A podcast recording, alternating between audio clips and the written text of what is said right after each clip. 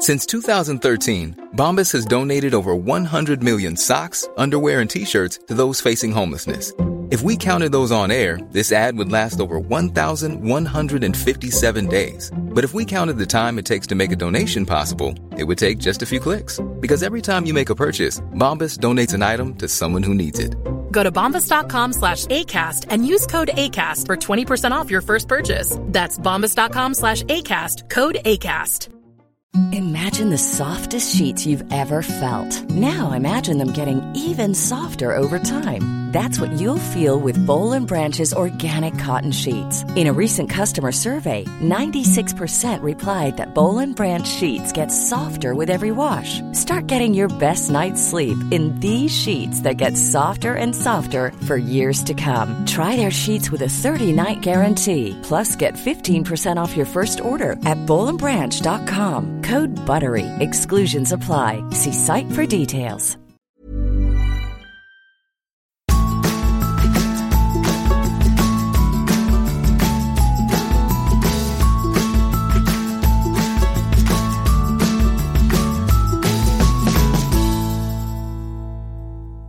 Ellen Støkken Dahl er en av to forfattere av bestselgerboken Gleden med skjeden, og er ukens gjest på Ingefær podkast.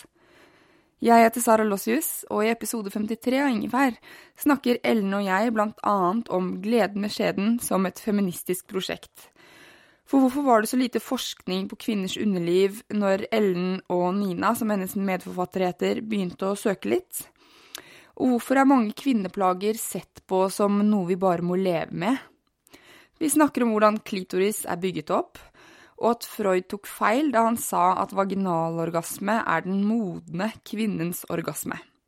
Vi snakker om onani, om seksualundervisning, om prestasjonskultur rundt sex, og vi er også innom debatten rundt intimkirurgi. Og i tillegg får vi en detaljert anatomibeskrivelse av vårt eget underliv. Så jeg anbefaler deg å finne fram et lite lommespeil, gå inn på do, ta deg trusa di, Sett det ene benet oppå toalettet og titt på deg selv mens Ellen forteller om hvordan underlivet ser ut fra ytterst til innerst. Har du spørsmål eller kommentarer, sender du meg en mail på sara.saralossius.no. Du finner meg på saralossius.no og som Sara Lossius på Facebook, Snap og Instagram. Ellen og Nina finner du på bloggen underlivet.blogg.no, og selvfølgelig så bør du lese Gleden med skjeden om du da allerede ikke har gjort det.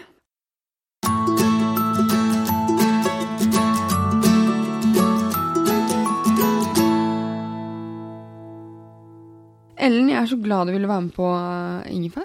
Jo, tusen takk for at jeg fikk komme. Stas, altså. For jeg skjønte at du og Nina, som har skrevet av boken 'Gleden med skjeden', eh, er ganske busy om dagen. For boken har jo gjort det bra i Norge, og nå er den poppis utenlands òg. Ja, absolutt. Eh, de siste ukene så har vi jobba med å få boken eh, solgt til de utenlandske, forskjellige utenlandske markeder. Så eh, til nå har han solgt til elleve land. Så det har vært eh, overveldende, utrolig stas og mye å gjøre for oss. Hva tror du er grunnen til at en bok om kvinnens underliv blir så populært?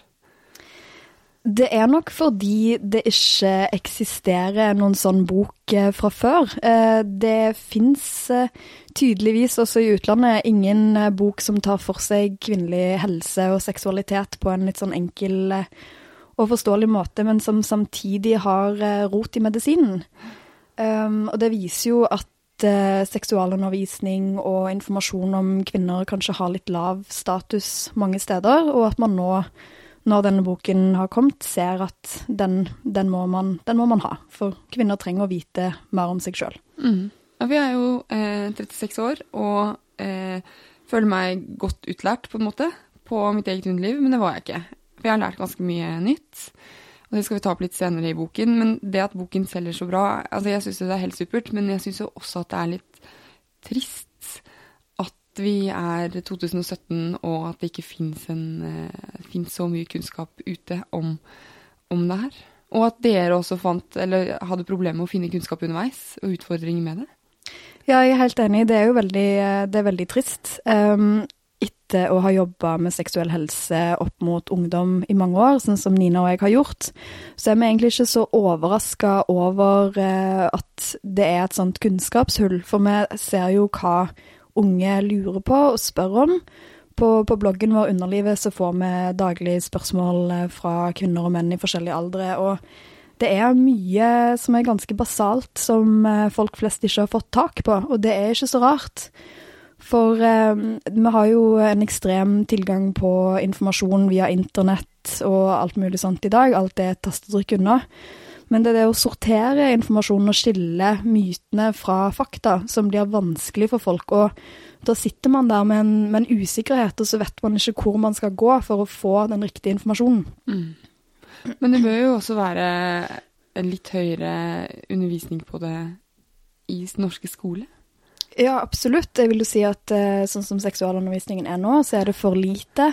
Og den kommer både for tidlig og for seint, hvis du skjønner hva jeg mener. Altså, man må snakke mer om sex eh, tidligere, fordi eh, vi vet at unge, ungdom i Norge i dag ser porno fra de er 13 år, kanskje tidligere.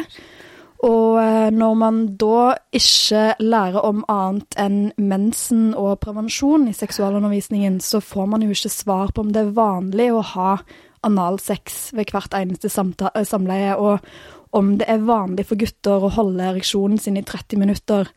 Og når porno er første møte disse unger har med sex, så får de helt urealistiske forventninger til seg sjøl. Og dette skaper jo sånn forferdelig prestasjonspress som jeg tenker vi skal snakke mer om seinere også. Mm. Ja, ikke sant.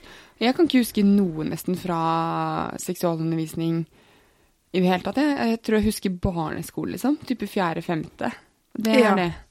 Da, den, eh, da husker jeg iallfall at eh, vi gikk ut med helsesøster, mm. jentene, og så så på tamponger og sånn, dyppa de i vann, så hvordan de utvida seg. Eh, så da får du den, den kunnskapen, men, men, det hjelper ikke, som sagt, når du allerede har sett porno, sånn som ungdom har i dag. Og man burde jo også ha mer seksualundervisning seinere, på videregående, opp mot der når mange har sex, sin seksuelle debut, snakker mer om grenser, snakker mer om hva man kan forvente av sitt første samleie. Mm. Um, ja, og ta mer den gledesbiten også, og ikke bare uh, snakke om uh, det som er farlig med sex. Um, seksualundervisning går jo veldig mye på å hindre graviditet, uh, hindre seksuelt overførbare sykdommer og, og hindre skade, ikke sant. Mm. Det, det blir veldig vanskelig å ha et så ensarta syn på sex når eh, Ja, da sitter man igjen med mye spørsmål. Mm. Vi skal snakke mye om det senere, men jeg lurer litt på hvordan var det dere begynte å jobbe med det? Altså hvordan kom bloggen til? Uh, Nina og jeg har jobba som seksualundervisere i en organisasjon som heter MSO. Uh, det gjorde vi i, siden vi møttes på medisinstudiet i 2011. Uh, og så opplevde vi jo at uh, det var mange spørsmål vi ikke kunne svare veldig godt på.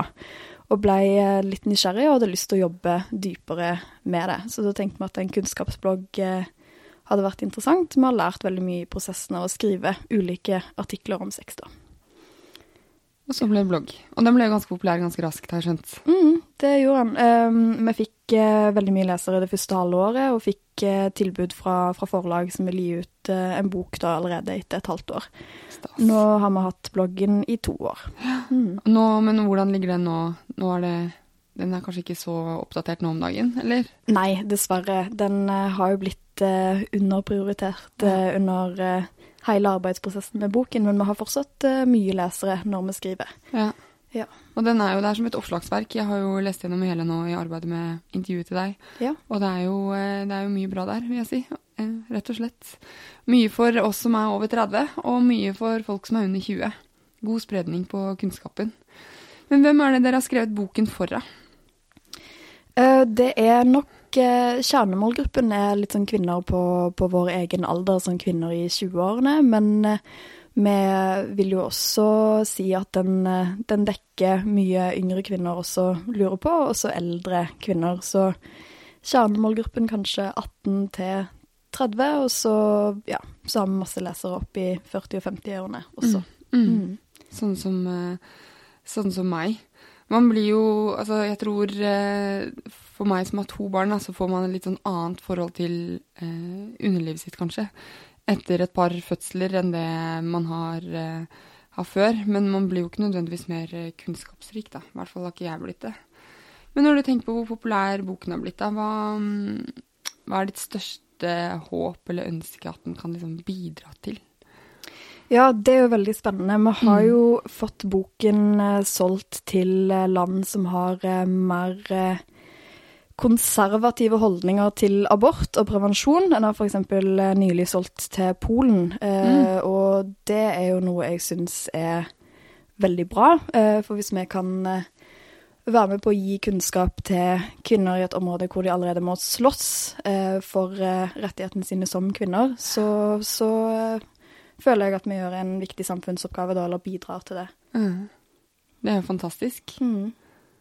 rett og slett. Men jeg leser jo også boken litt altså Vi snakket om det så vidt før intervjuet som et eh, altså feministisk manifest. er kanskje litt å ta i, men den har jo absolutt feministiske ikke undertoner engang. Jeg syns den er ganske tydelig på det. Absolutt. Med at uh, f.eks. Um, det som også ble trukket fram av Morgenbladets anmelder, da, at eh, tenk om én av ti menn måtte være hjemme fra jobb en uke i måneden pga. grusomme smerter i ballene. Det hadde vært et nasjonalt anliggende og pensum i skolen. Og så litt senere så skriver dere kanskje kan også forskning på kvinnesykdommer få mer ressurser, slik at vi kan finne gode behandlinger i fremtiden. Og det er lov å håpe. Og det er jo ganske tydelig på at, eh, at dere mener at kvinners helse og, og vårt underliv har hatt for lav status i lang tid. Absolutt. Eh, vi ser jo at eh, kvinnehelse blir eh, underprioritert, og mange av de daglige plagene som eh, kvinner har, blir de ikke møtt med på en seriøs måte av verken helsevesenet eller andre kvinner, fordi vi ikke har kunnskap. Det første eksempelet du trakk fram, er jo sykdommen endometriose, som vel rammer én av ti kvinner, eller opp mot én av ti kvinner, i varierende grad. Eh, kan være forferdelig smertefullt og er knytta til da menstruasjonssmerter. Og noen av disse kvinnene må være hjemme fra jobb altså flere dager i måneden. Eh, og likevel, når vi spør folk om de vet hva endometriose er, så vet man ikke det. Og der kom denne kommentaren eh, til menn, da. Nei, jeg visste ikke, for det er vel at eh, sammentrekningen i livmoren er liksom kraftigere enn presser inn under fødsel. Det var den, ikke sant? Eh, nei, eh, det, er, det er noe litt annet. Men eh, endometriose er rett og slett at livmorslimhinnen gror andre steder i kroppen også. Ola. Sånn at du får Og det kan knyttes til sterkere menstruasjonssmerter, fordi man da får Du kan se for deg litt sånn sår og arrvev som gror på en litt merkelig måte. Sånn at eh, man kan få sånn generelle arr inni bekkenet og smerter knytta til det. Eh, noen har eh, ja, altså sånn endometrivev eller menstruasjonsvev da, i lungene og helt sånn ville plasser. Så, så det kan være en veldig plagsom sykdom med veldig varierte plager og symptomer, da. Men likevel så prates det jo nesten ingenting om i det hele tatt. Nei. For det er også det der at Jeg husker et russekort da, fra jeg var liten. Så var det har, Er det mensen du har mellom beina, eller er du bare mindre glad for å se meg? Sånn passe, passe frekt. Altså, det er Ja. jo det derre Å, du har litt sånn PMS i dag, da holder jeg bare, bare unna. Men det er jo ikke sånn at man vil ha PMS. Nei. Eller vil liksom ha gråteanfall når man ser nyhetene. Det er liksom Det blir det blir sett litt ned på, da, og jeg tror også at kvinner kan se litt ned på hverandre òg. Altså, herregud, ikke vær hjemme fra jobb, det er mamma mensen, liksom. Alle har mensen. Mm. Det tror jeg eh, er veldig typisk, fordi man ikke vet hvor ille det kan være for andre kvinner, og at det er et veldig stort spekter i dette her. Så det med mensen eh, Jeg tror mange kvinner tenker litt på det som en sånn stolthetsgreie. Sånn, det må du tåle, må tåle å være kvinne. Men så er det noen som har det helt jævlig, og det, det, må, vi, det må vi ta seriøst. Ja, jeg syns synd på de. Jeg har liksom eh, aldri hatt en eneste plage, nesten. Eh, og det kjenner jeg at jeg er veldig lykkelig over, når jeg har lest boken og skjønt da, hvor eh, kjipt noen kan ha det. Ja, det er mye plager, men eh, det vi opplever er jo også at eh, folk tåler plagene sine bedre hvis de vet hvorfor de er der. Ja, ikke sant? Og det er det som er litt av frustrasjonen. Du har eh, en plage, får ikke en god forklaring på det, da engster du deg. Tenker hvorfor er det sånn? Er det det at jeg tåler mindre enn andre? Hva er galt med meg? Og så, så er det en grei forklaring, og så når man får høre det, så, så er det lettere å forholde seg til det oftere, da. Så, så vi håper at boken vil kunne hjelpe mange på den måten også. Mm, garantert. Du, vi skal snakke litt om eh, kvinnekropper, da. Eh, og jeg ser litt på at kvinnekropper er litt sånn superheltkropper. Fordi de får til så himla mye. Rett og slett. Altså, det er liksom det med pubertet og mensen og alt sånt der. Men i løpet av den perioden jeg har vært sammen med Jon, da, som er sånn syv-åtte år, så har hans kropp sett nesten lik ut. Mens min kropp har ikke det. For den har liksom vokst og eh, fått barn, og så blitt tynnere igjen, og så har den fått barn, blitt tynnere og ammet og Altså, det er jo, det er jo mye som skjer med kroppene våre. Absolutt. Og det eh, Så jeg, jeg har veldig lyst til at vi skal bli stolte over alt det kroppen vår eh, gjør og kjenner og får til, enn hvordan den ser ut. Men det er jo også viktig å vite litt hvordan underlivet vårt ser ut. Så kan du gi oss en kort eh, anatomisession. Ja, absolutt. Eh, når man Og nå ser burde folk ta frem sitt eget speil, kanskje. Ja. Altså, ta pause på podkasten, gå inn på do, ta frem speil. Ta frem et speil. Um, ja, eh, når du ser underlivet ditt eh, utenifra, så er det mange som tror at de ser på en vagina. Men vagina, det er muskelrøret som man har sex i, eh, altså skjeden. Eh, så det du ser på, det heter vulva. Og helt foran i vulva, der kjønnsleppene møtes, der er det en liten knott som heter klitoris, eller klitorishode. Fordi klitoris er mye større enn det du ser. Det kan vi snakke litt mer om etterpå. Gjerne, for jeg har blitt ekstra glad i klitoris etter å ha lest boken. Ja, Klitoris er best. Ja, ja. Det er det beste organet. Um, og da, på hver side av klitoris, så har du eh, to sånne bulker, på en måte, som eh, dekker underlivet, som er de ytre kjønnsleppene. Hos noen så er de litt sånn lange puter, mens hos andre så er det to bare sånne forhøyninger i underlivet på hver sin side av de indre kjønnsleppene. Som kan stikke langt ut, eller være dekka av de ytre kjønnsleppene. Eh, De har litt sånn annen hud, sånn slimhinnehud. Så der er det ikke hår, mens på de ytre kjønnsleppene så er det hår og talgkjertler og alt mulig. Det er de som lager den diskomuslukta. Ja, det er litt sånn blanding. Den diskomuslukten, det er blanding av eh, utflod og urinrester og alt som setter seg igjen i underlivet etter en lang dag på byen. Veldig fint navn, ass. Ja, Ja. Det, det er vi veldig fornøyd med. Ja, det er veldig passende. Heia diskomus. Ja, diskomus. Men videre til anatomien.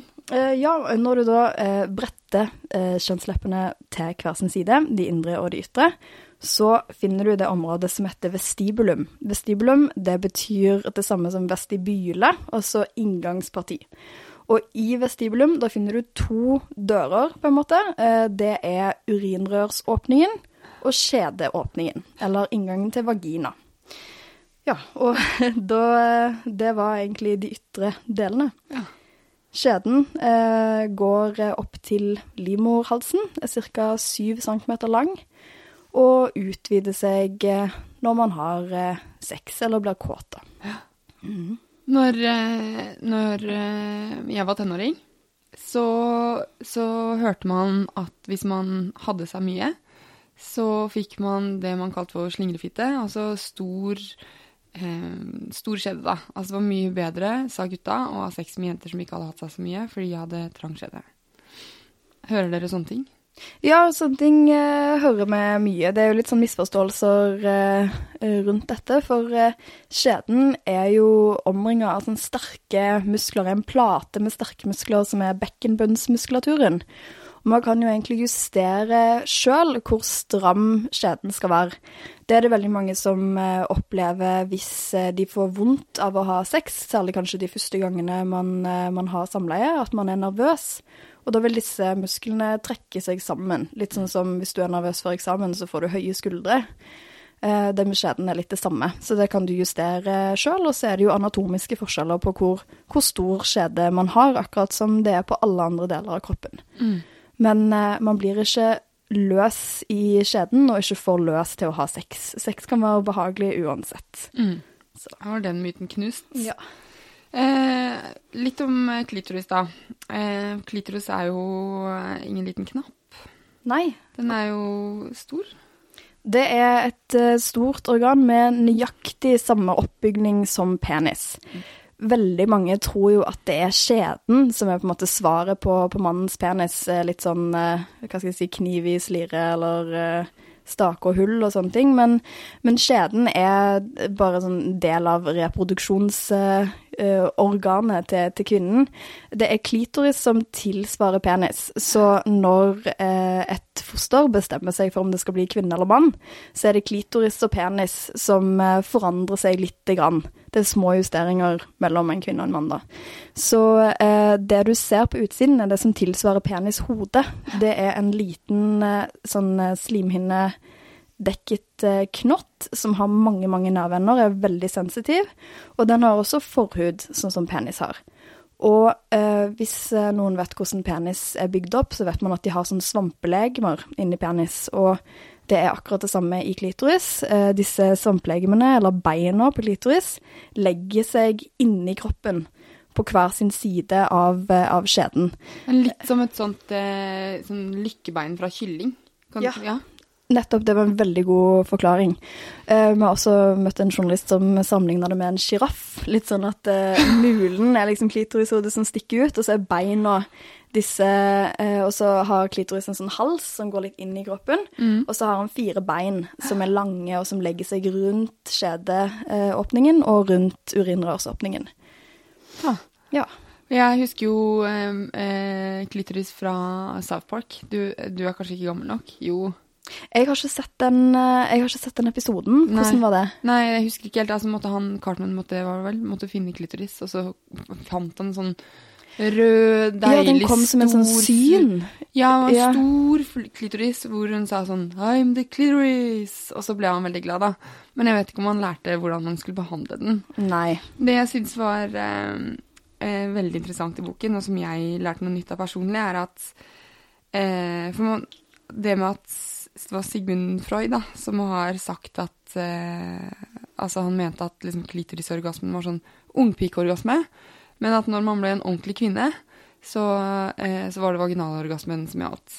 Ja. ja. Og, og, det er jo noe jeg eh, har tenkt, da, at jeg liksom Jeg bør jo få denne vaginalorgasmen. At man Jeg tror veldig mange får eh, skikkelig digge vanlige orgasmer, liksom, men så tenker de at sånn Nei, men det det er orgasme 1-0. Vi bør få 2-0 for at det her skal være Først da har jeg fått det til, liksom. Det er mye diggere.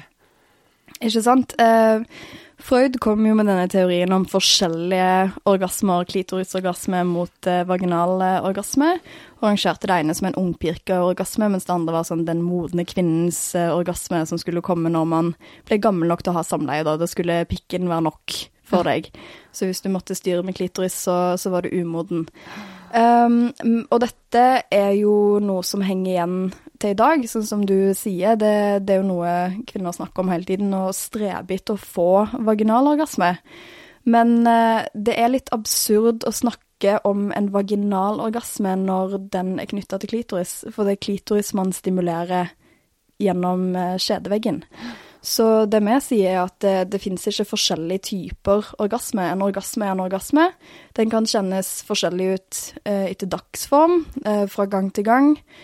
Eh, og det er også forskjellige måter å utløse en orgasme på. Men eh, de fleste kvinner kommer ikke av eh, skjedestimulering alene, iallfall ikke regelmessig. De aller fleste må stimulere de ytre delene av klitoris direkte, og det er helt greit. Det handler rett og slett om anatomiske forskjeller. Det man ser, er at de kvinnene som oftest kommer av vaginalsex alene, er de som har klitoris nærmere urinrøret, altså også nærmere skjeden. Ja. Så jo nærmere klitorishodet er skjeden, jo lettere er det å komme. Og det er, jo, det er jo logisk, ikke sant, for da vil jo penisroten gni mot klitorishodet indirekte, så da er det fortsatt en klitorisorgasme. Ikke sant. sant? Så det å sette sånne merkelapper på det er, er ganske absurd.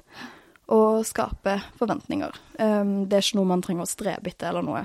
Men plutselig at den skaper jo også litt sånn ansvarsfraskrivelse, og kanskje for gutten sin del, at liksom ja ja, men det var ikke min skyld at hun ikke kom. Eh, pluss at jenter kanskje ikke tør eh, eh, å liksom ta saken i egne hender, da. Eller eh, rettlede mannen. Ja, både òg. Jeg tror jo også at mange menn som eh, da opplever Nå snakker vi bare om heterosex for øvrig. Det ja, veldig teit, da. Det er veldig teit. Det gjør mm. vi for øvrig ikke i boken. Vi er Nei. ganske bevisst på at sex ikke bare er samleie, men, Mm. men samleie er jo det vi får mest spørsmål om, siden det er Altså, de aller fleste er heterofile, men dette med orgasme er jo noe som angår alle kvinner, og man kan stimulere skjeden uten å ha en penis til stede. Det samme med klitoris. Du trenger ikke en mann for å komme. Mm. Nei, men eh, hva var det jeg skulle si nå? Hva Det husker jeg ikke helt. Men, oh, eh, men vi kan hoppe på noe annet. Eller Ja. ikke på noe annet, men det er bare sånn, hva, hva er egentlig en orgasme? Bortsett fra at det er veldig digg. Så hva, hva skjer? Ja, en orgasme er liksom toppen av eh, den seksuelle eh, Toppen av den seksuelle stimulering, da, når du har eh, eh, Du får eh, en eh, bølge av eh, muskelkontraksjoner i eh, underlivet og en følelse av eh, velvære, og også eh, gode hormoner og en følelse av ro eh, etterpå. Ja. Ja. Så eh, det er litt sånn forskjellige måter å beskrive seksuell spenning og orgasme på, men det er vel den mest den vanligste måten å si det. Mm. Nå er vi jo inne på, eh, på sex, egentlig. Eh, både med oss selv og eh, andre, da. Eh, hvorfor er det å ha sex eh, viktig for oss? Eh, Det er jo fordi eh, det er noe de fleste mennesker eh, liker og vil ha. Og nå er det sånn, noen er aseksuelle, og det er ikke alle som har lyst til å ha sex. Det er jo også, også greit. Men blant de som, som vil det, så er denne orgasmen og følelsen av velvære sunt og positivt. Og knytter mennesker sammen, kan man si. Men man må ikke være kjærester for å ha sex. Det kan også være en, en god følelse og noe godt man gjør for seg sjøl. Så Ikke sant? Eh, når du nevnte jo med oss selv. Altså, jeg spilte håndball i alle år da jeg var tenåring. Eh, og vi snakket aldri om eh, onani i jentegarderoben. Selv om vi dusjet sammen så å si daglig, da, for vi trente så mye. Men det gjør jo gutta. Hvorfor prater ikke vi om det? Nei, det Eller det kan den- jo godt hende at det har endra seg, da, men vi gjorde ikke det. Altså, men jeg, ja, hva er grunnen? Ja, jeg vet ikke om eh, jenter snakker mer om onani nå, men jeg har ikke et inntrykk av at uh, unge jenter gjør det. Men uh, det burde man jo kanskje. Uh, det er nok fordi det er knytta mer skam til seksualitet hos kvinner enn enn for menn. Eh, det er med en veldig sånn kjip tid nå, hvor kvinner eh, føler skam hvis de ikke er kåte nok til å oppnå eh, disse idealene vi har til kvinner og seksualitet i dag. At man skal være kåt ofte, at man skal være aktiv, at man skal ha lyst på sex. Det er et ideal som mange ikke føler seg hjemme i. Samtidig så, så sitter de fortsatt dette idealet om kvinnen som på en måte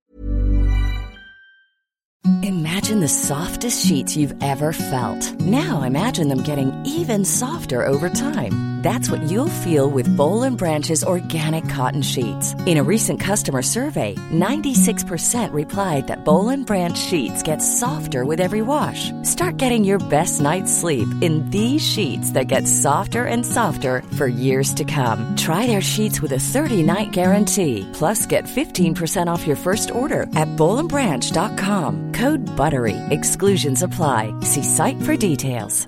I'm Sandra, and I'm just the professional your small business was looking for. But you didn't hire me because you didn't use LinkedIn jobs. LinkedIn has professionals you can't find anywhere else, including those who aren't actively looking for a new job but might be open to the perfect role, like me.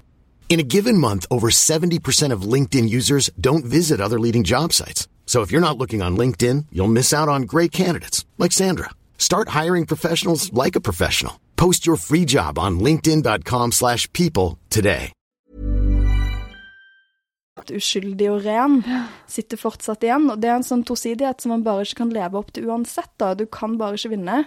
Eh, Du eh, skammer deg hvis du ikke har sex, og du skammer deg hvis du har sex, og onani er kanskje ikke noe man føler det er naturlig å snakke om, selv om eh, ja, kvinner burde onanere like mye som menn, og snakke om det like mye som menn, for det er sunt og positivt og en måte å bli kjent med kroppen sin, og en måte å lære seg til å få orgasme. Ikke sant? Så jeg kan ikke huske det var noe i sexundervisningen heller på min barneskole. Nei, Og det burde det jo også vært. For jeg tenker at det er kanskje på barne- og ungdomsskolen eh, at det begynner å dukke opp hos folk flest. Ja, nei, for man snakker jo om eh, Jeg husker at vi snakka om eh, ejakulasjon og sånn for menn, og snakka om dette at menn har eh, nattlige ejakulasjoner og sånt, men eh, det har kvinner også. Det, eller nattlige orgasmer og nattlige ereksjoner. Eh, det her vet vi ikke, for det er ingen som har fortalt oss det. Det er nye greier.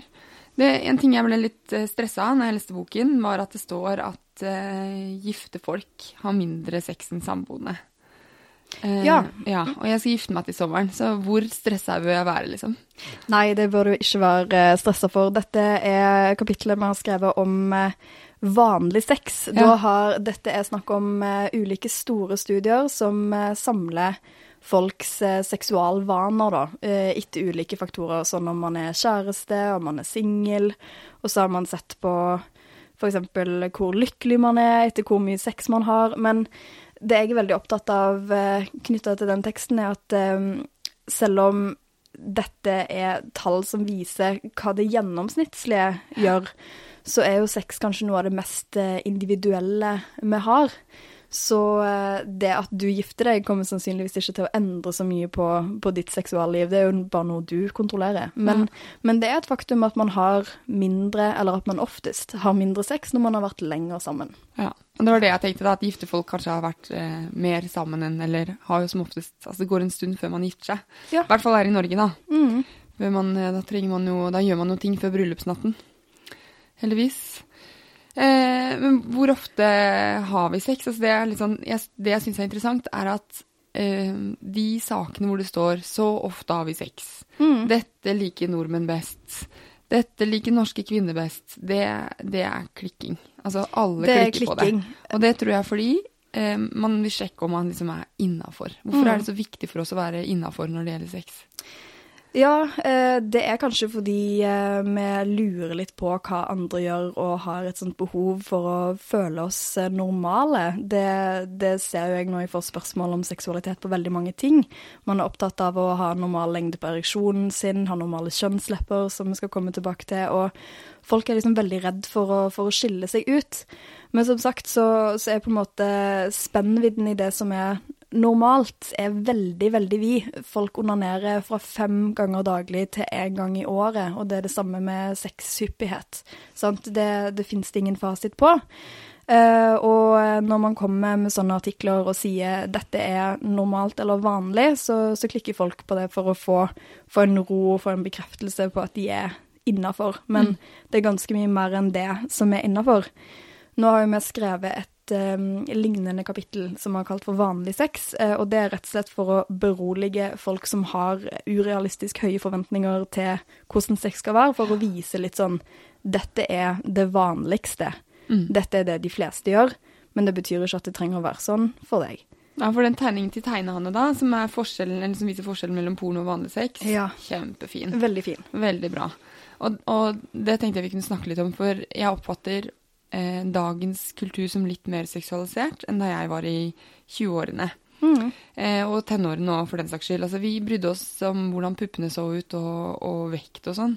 Men jeg kan ikke huske at vi eksempel eh, Altså, jeg har aldri tenkt en eneste tanke hvordan jeg ser ut nedentil. Og når jeg var ute med jentene mine på, på fredag, så diskuterte vi det. Vi er alle i midten av 30-årene, og vi var litt sånn når, når ble det et issue, liksom? At, eh, at eh, indre kjønnslepper skal være noe. Og så har jeg også, så Det er det spørsmål nummer to, egentlig. For jeg tenkte først det der med at det virker som eh, om unge folk i større grad nå kanskje bedriver 6-2-0 før de liksom har blitt trygge på 6-1-0.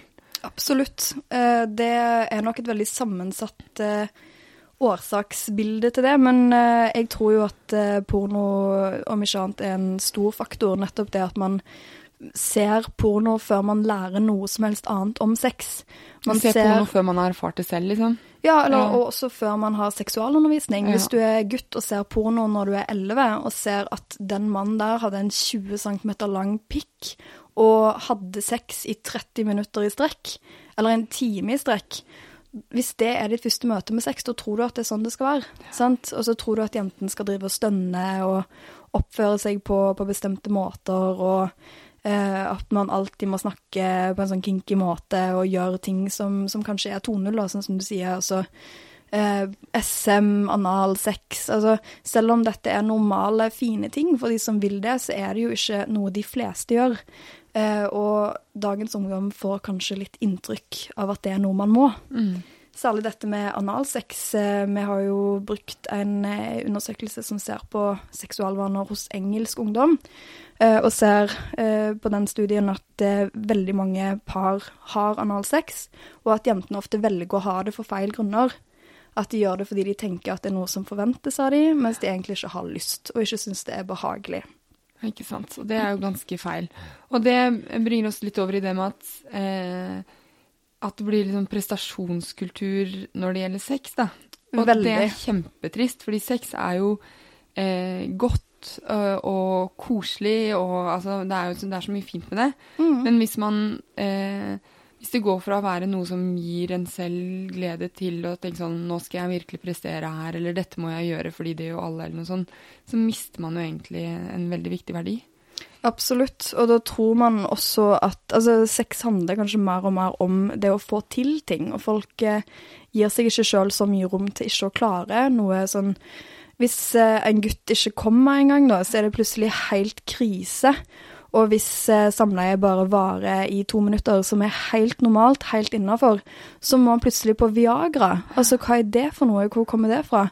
Helt eh, normal, fin, positiv sex, og så har man forventninger som, som ikke stemmer med virkeligheten, da. Som jeg vil gjerne vise litt av, av virkeligheten i vår bok. Og samme også med jenter som sliter med å få orgasme. Og dette med lyst hos kvinner er jo også et kjempeproblem. Det er så mange kvinner som tror at det er noe galt med dem, fordi de ikke spontant er kåte hele tiden. For det er en rundt, liksom. ja. Og, mm. Sant? Men hvordan, kan ikke du beskrive forskjellen på det? For jeg snakket med min eh, forlovede Jon om det i går. hvordan, eh, altså Jeg syns det var veldig interessant at vi kanskje kvinner ikke går rundt eh, og har lyst, men så blir vi tatt på, og da får vi lyst. Mens gutter generelt, da, det er veldig Ja. eh, grovt sett, kanskje går litt mer rundt og tenker sånn Hm, i kveld. Kveld blir det digg. Ja, sant. Ehm, det er teorien om eh, responsiv lyst og spontan lyst, som vi skriver om i boken vår i eh, kapittelet om, eh, om sexlyst. Da er det noen forskere som mener at mange kvinner har et annet tenningsmønster enn det vi tenker på som det klassiske. Det at opphisselsen kommer før man har sex, at man blir spontant kåt. Det man ser er at eh, noen kvinner, eller mange kvinner, og også noen menn, har nødt til å være i en eh, seksuell situasjon for å føle tenning. Eh, og dette er veldig viktig å få fram, mener vi, fordi det beroliger kvinner som føler seg unormale når de ikke har denne spontane sexlysten. Og når man vet det, så kan man jo velge om man har lyst til å gå inn i en seksuell situasjon med kjæresten sin, og bli kåte av det, og så ha sex eh, likevel. Men det er jo noe som må være opp til kvinnen, selvfølgelig, og som hun må velge. Men det, er jo, det å forstå sin egen tenning, det er kjempeviktig. Ja, for det kan jo forklare hvorfor kanskje mange kvinner eh, legger seg for kvelden og tenker sånn nå skal det bli digg å sove, mens kanskje noen menn tenker sånn nå skal vi ha oss først, og så eh, har kvinnen kanskje da dårlig samvittighet for at man ikke initierer sex, f.eks. Mm. Men hvis eh, man blir gjerne med på leken hvis det blir eh, hvis det er initiativ, da. Absolutt. Ja. Sant? Det er en forklaring på det. Ikke sant? Da føler man seg ikke så eh, hva skal jeg si, eh, lat eller aseksuell eller stressa. Tenker Hvis man stresser rundt det, så kommer jo den bremsen som dere også skriver om i boken. At hvis man stresser på at liksom, det tar for lang tid, eller ja, jeg ser for rar ut, eller hva som helst, så er det som en sånn brems på lysten. Absolutt. Mm. Det var veldig fint dere skrev om, uh, syns jeg. Fordi jeg tenker at eh, hvis man har hvis man har for høye forhåpninger til seg selv eh, og forventninger hva man tror andre gjør og sånn, da, så blir man jo stressa. Så tenker jeg at det kan eh, resultere i mindre eller dårligere. Eller dårligere Ja. selvtillit, selvbilde, sånne ting. Ja, For alt, eh, alt forventningspress og eh, problemer med selvbilde og sånn er jo en eh, dreper på, på seksualitet og seksuallyst. Og da er man i en ond spiral. Man føler seg ikke bra nok fordi man har for lite sex, og så stresser man for det, og så har man enda mindre sex. Mm. Så det gjelder å liksom slappe litt av og ja, ta seg en bolle eller et eller annet. Enjoy it. Ja. uh, utseende. Eh, for det, det spørsmålet stilte jeg jo, men vi tok det ikke opp. Det var jo den dokumentaren på NRK nylig mm. eh, som handlet om intimkirurgi. Dere har også skrevet en kronikk om det, mm. eh, og dere har også skrevet flere sider i, i boken om det. Og vi, jeg og mine venninner er også litt sånn overrasket over at det er en greie, da.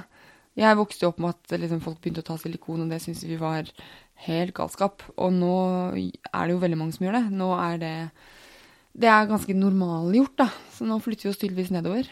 Nå flytter vi oss nedover. Det har vi. Um, ja, um, det er vanskelig å skulle legge seg på denne debatten om intimkirurgi nettopp pga. det du sier. Altså, når man retter oppmerksomhet mot et sånt problem, så blir flere, flere kanskje bevisst på det og begynner å tenke over underlivet sitt. Mm.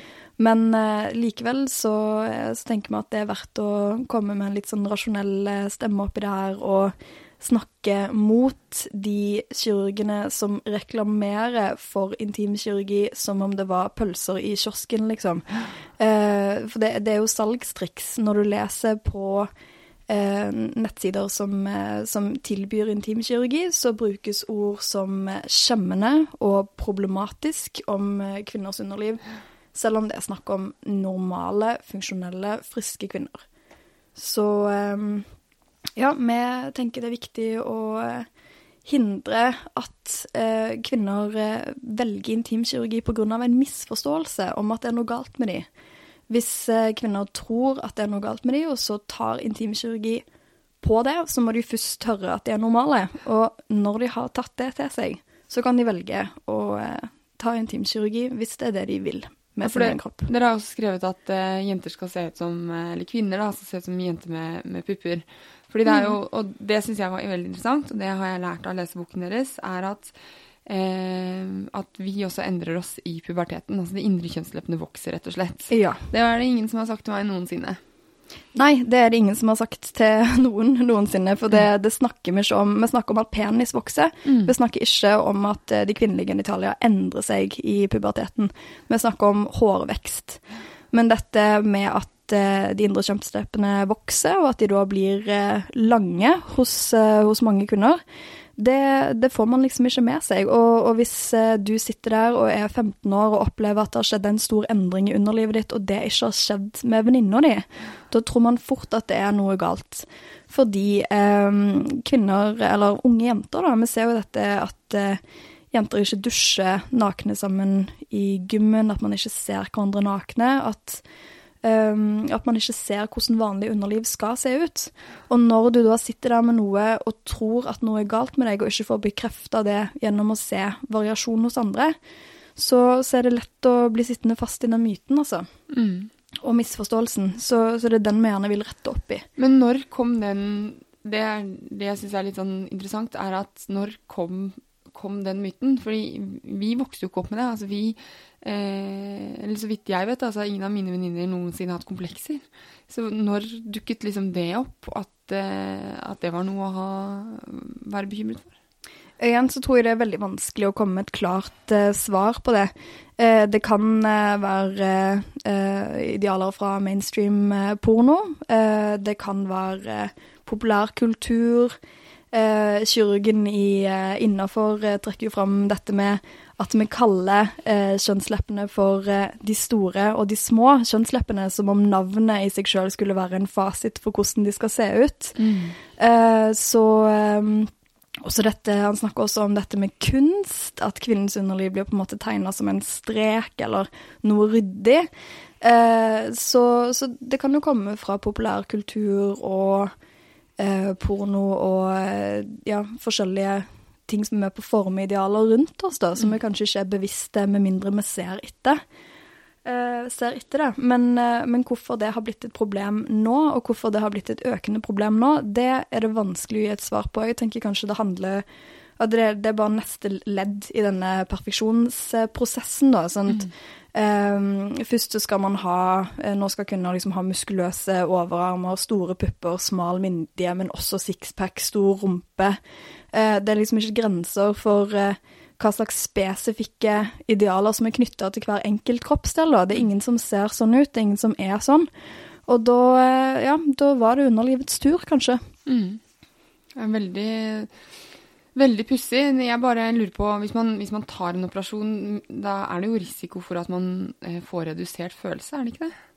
Det er alltid en risiko når man gjør et kirurgisk eh, inngrep, men eh, altså, det vil jo gå bra med de aller fleste. Så mm. spørsmålet er om man ønsker å ta den lille risikoen eh, som er for å oppfylle et ideale som ikke stemmer med virkeligheten. Det er mer det jeg er opptatt av. Men, men det er klart det er risiko med alle kirurgiske inngrep, og det er derfor man helst ikke skal operere noe uten en medisinsk årsak til det. det er jo veldig kjedelig hvis man skulle være uheldig og liksom ha såkalt eh, perfekt barbetiss, eller hva det blir kalt som, og så eh, ikke føle noe. Ja, det jo Det kan, eh, det kan danne seg eh, arrvev, og eh, man kan Altså, man kan gjøre skade når man skjærer i kroppen. Det gjelder alle operasjoner, alltid. Får dere mange spørsmål om det, eller? Eh, ja, vi får, eh, vi får litt spørsmål, men vi er jo i hovedsak ikke en sånn spørsmål- eh, og svartjeneste, så vi får mer eh, reaksjoner når vi har skrevet om eh, intimkirurgi. Vi la ut en rekke med bilder av vanlige kvinneunderliv fra en australsk nettside, nettside som heter eh, The Labia Library, mener jeg å huske, eh, i f eller for ett og et halvt år siden. eh, og der har vi fått veldig mye respons av eh, ganske stygg type. Folk som uh, syns at det var vemmelig å se på disse vanlige kvinneunderlivene, og som blir sjokkert over at eh, det er sånn man eh, ser ut, og at det er dette som er normalt. Og det viser jo at vi, vi ser for lite normale underliv, når folk blir liksom sjokkerte av å se en sunn og frisk vulva. Så, eh, og det viser jo også at det, det, det er det er jo ikke så rart at uh, unge kvinner blir usikre når man møter en sånn der hatkultur på nettet, hatkultur mot kropp. At man møter hets. Um, ja.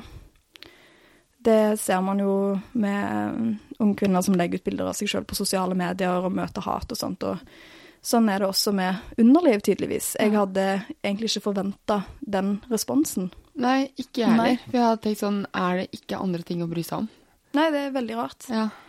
Eh, Men det viser jo også at man kanskje Altså, ikke så for få, det er ikke det, men at man, eh, man eh, Jeg tror at flere av lytterne som hører på i dag, knapt vet hvordan man ser ut selv.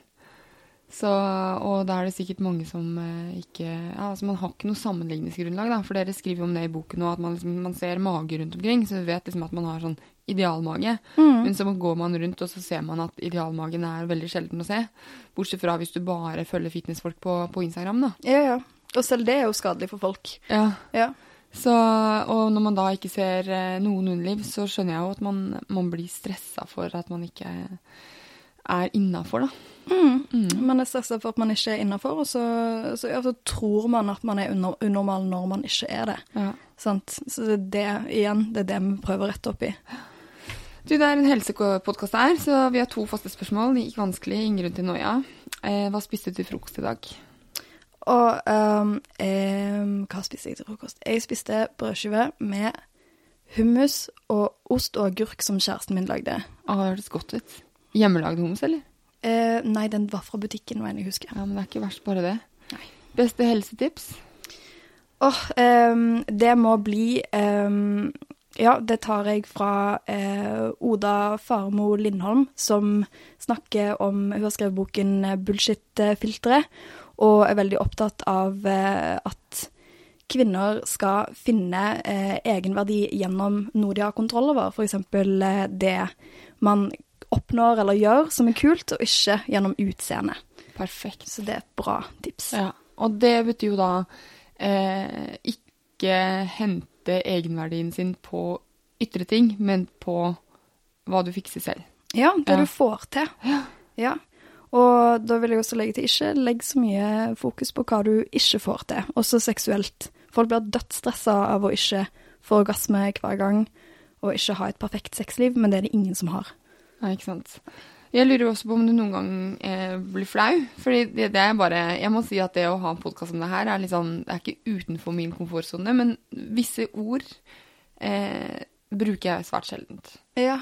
Eh, mens du, altså eh, Jeg greide ikke engang før vi tok opp det her å bruke ordet onani, og du bare onani. Ja. Ikke at det er noe Altså, man, man bare Jeg tror ikke jeg bruker veldig mange av ordene i hverdagen, og det er, eh, det er ikke sånn at jeg prater så mye med veldig mange om om underliv og sex og i det hele tatt. Mens det har ikke du noe problem med, eller? Nei, det har jeg ikke problem med lenger. Eh, jeg fikk jo på en måte den ultimate testen på vår eh, boks lanseringsfest, eh, da vi hadde en samtale med Sigrid Bonde Tusvik. Og hun stilte oss spørsmål om analsex, og jeg måtte legge ut om det foran mine foreldre. Og det gikk helt fint. Det gikk helt fint. Men det er jo fordi um, jeg og Nina skriver jo denne boken på en sånn generelt prinsipp. Vi vet hva folk flest lurer på, vi bruker statistikk over hva folk flest gjør. Og da handler det jo ikke om oss, og da er det ikke flaut. Det er jo helse. Ja, Dere skriver jo ikke om dere selv i boken. Nei, på ingen måte. Så, ja. Men likevel så tar du jo flere ord i munnen din som, eh, som man ikke er vant til. da. Men det tenker jeg er egentlig veldig bra, for ved å snakke om det, så normalgjør man ting, og man liksom fjerner litt av skammen, da, som du sa innledningsvis. Ja, jeg, eh, jeg syns jo ikke dette er noe å skamme seg over. Eh, Men jeg har jo hørt at folk syns det er flaut å kjøpe boken vår og sånn mens andre ser det. Ah, ja. tenker jeg er litt rart. Er det flaut å være interessert i sin egen kropp, tenker jeg da. Jeg sitter jo og lest den på offentlige steder, jeg. Ja, så Og jeg spurte hun da jeg kjøpte den på, på ark på Karl Johan, så spurte jeg om hun hadde lest den. Og det hadde hun. Hun elsket den. Hun jobbet som lærer i videregående skole, og hun skulle få alle elever til å lese den, for hun syntes den var så viktig. Åh, det syns jeg er så bra. Ikke sant? Jeg blir så glad av å høre det. Ja, ja. Og jeg har, jeg har fronta det på, på Instagram og alt, og jeg får masse tilbakemeldinger på at, eh, at, det, er, at det er flott, da. Men jeg tenker at dere ser jo også opp til hun Sjarmen med tarmen-dama. Altså, Tittelen er jo en litt sånn Ja, absolutt. Ja. Mm. Men det er jo eh, eh, Tittelen gjør at eh, Syns jeg da, at man liksom eh, flytter fokus fra liksom at det er noe skamfullt, til at det er masse glede. Mm. Ja. Vi ville jo ha en litt sånn tittel som ikke var seksualiserende eller drøy. Um, for eh, ja, altså underliv handler jo ofte ikke om sex. Det er litt det folk ikke klarer å se, da. At eh, kropp alltid skal være seksualisert uansett hva du gjør. Vi skriver jo veldig ofte om underliv som bare er underliv. Ja. Ja. Det er jo mye annet som skjer der òg. Altså, dere har jo om sykdommer og prevensjon og alt som vi kanskje ikke rekker å gå inn. Men jeg tenker bare sånn avslutningsvis eh, et par spørsmål. Hvilke negative kommentarer får dere, og fra hvem? Altså hva slags type Åh, Vi har ikke fått så mye negative kommentarer. Eh, Det er jo alltid litt sånn småhets i kommentarfeltet og sånn på bloggen, men det er jo liksom ikke noe utenom eh, det andre får.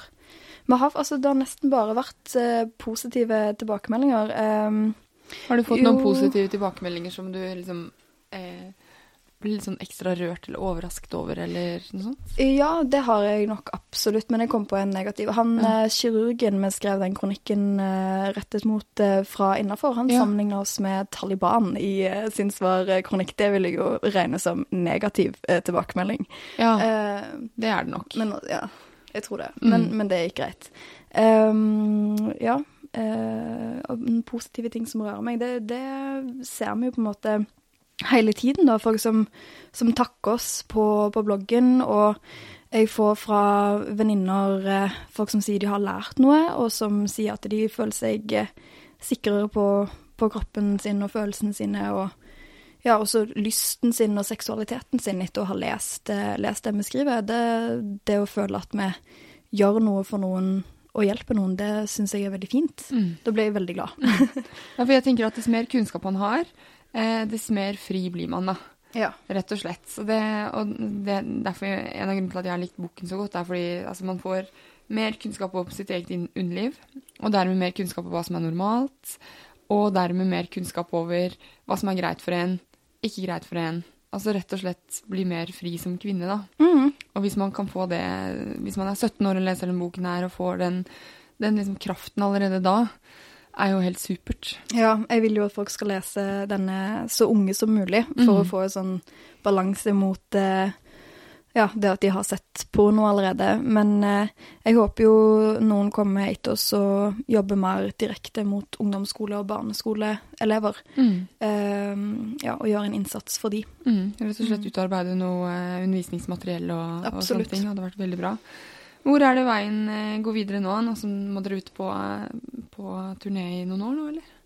Det, det er litt, eh, jeg er litt usikker på hvordan dette fungerer i praksis. Men nå har vi jo solgt boken til elleve land, ja. Og den kommer nok ut der, eh, eller i de ulike landene fra og med neste år. Så da, da tar vi det litt på sparket. Eh, vi er jo fortsatt medisinstudenter, men eh, må jo få med oss det her. så Ja, vi må reise rundt Ja, og prate så- om de bra tinga. kanskje det. Det Ja. hadde vært veldig kjekt. Ja. Veldig gøy at du var med og forhåpentligvis gjorde oss eh, eh, litt klokere. Det er jo masse vi ikke har tatt opp, så jeg anbefaler folk bare å plukke opp boka, egentlig. Ja, takk for det.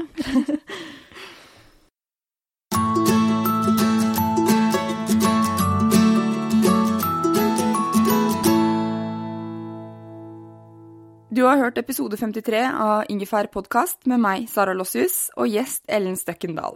Vi har snakket om Gleden med skjeden, som du garantert har lyst til å lese nå, og jeg håper du ble litt klokere. Send meg en mail om du har noe på hjertet på sara.saralossius.no. Følg meg på saralossius.no, og som Sara Lossius på Snapchat, Instagram og Facebook. Ellen Støkkendal og hennes medforfatter Nina Brochmann finner du på underlivet.blogg.no. Vi høres om en uke, og kos deg så lenge, enten du er alene eller ikke. Ha det! Flexibility is great. That's why there's yoga. Flexibility for your insurance coverage is great too. That's why there's United Healthcare Insurance Plans.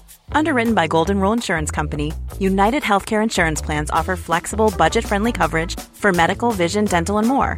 One of these plans may be right for you if you're, say, between jobs, coming off your parents' plan, turning a side hustle into a full hustle, or even missed open enrollment. Want more flexibility? Find out more about United Healthcare Insurance Plans at uh1.com.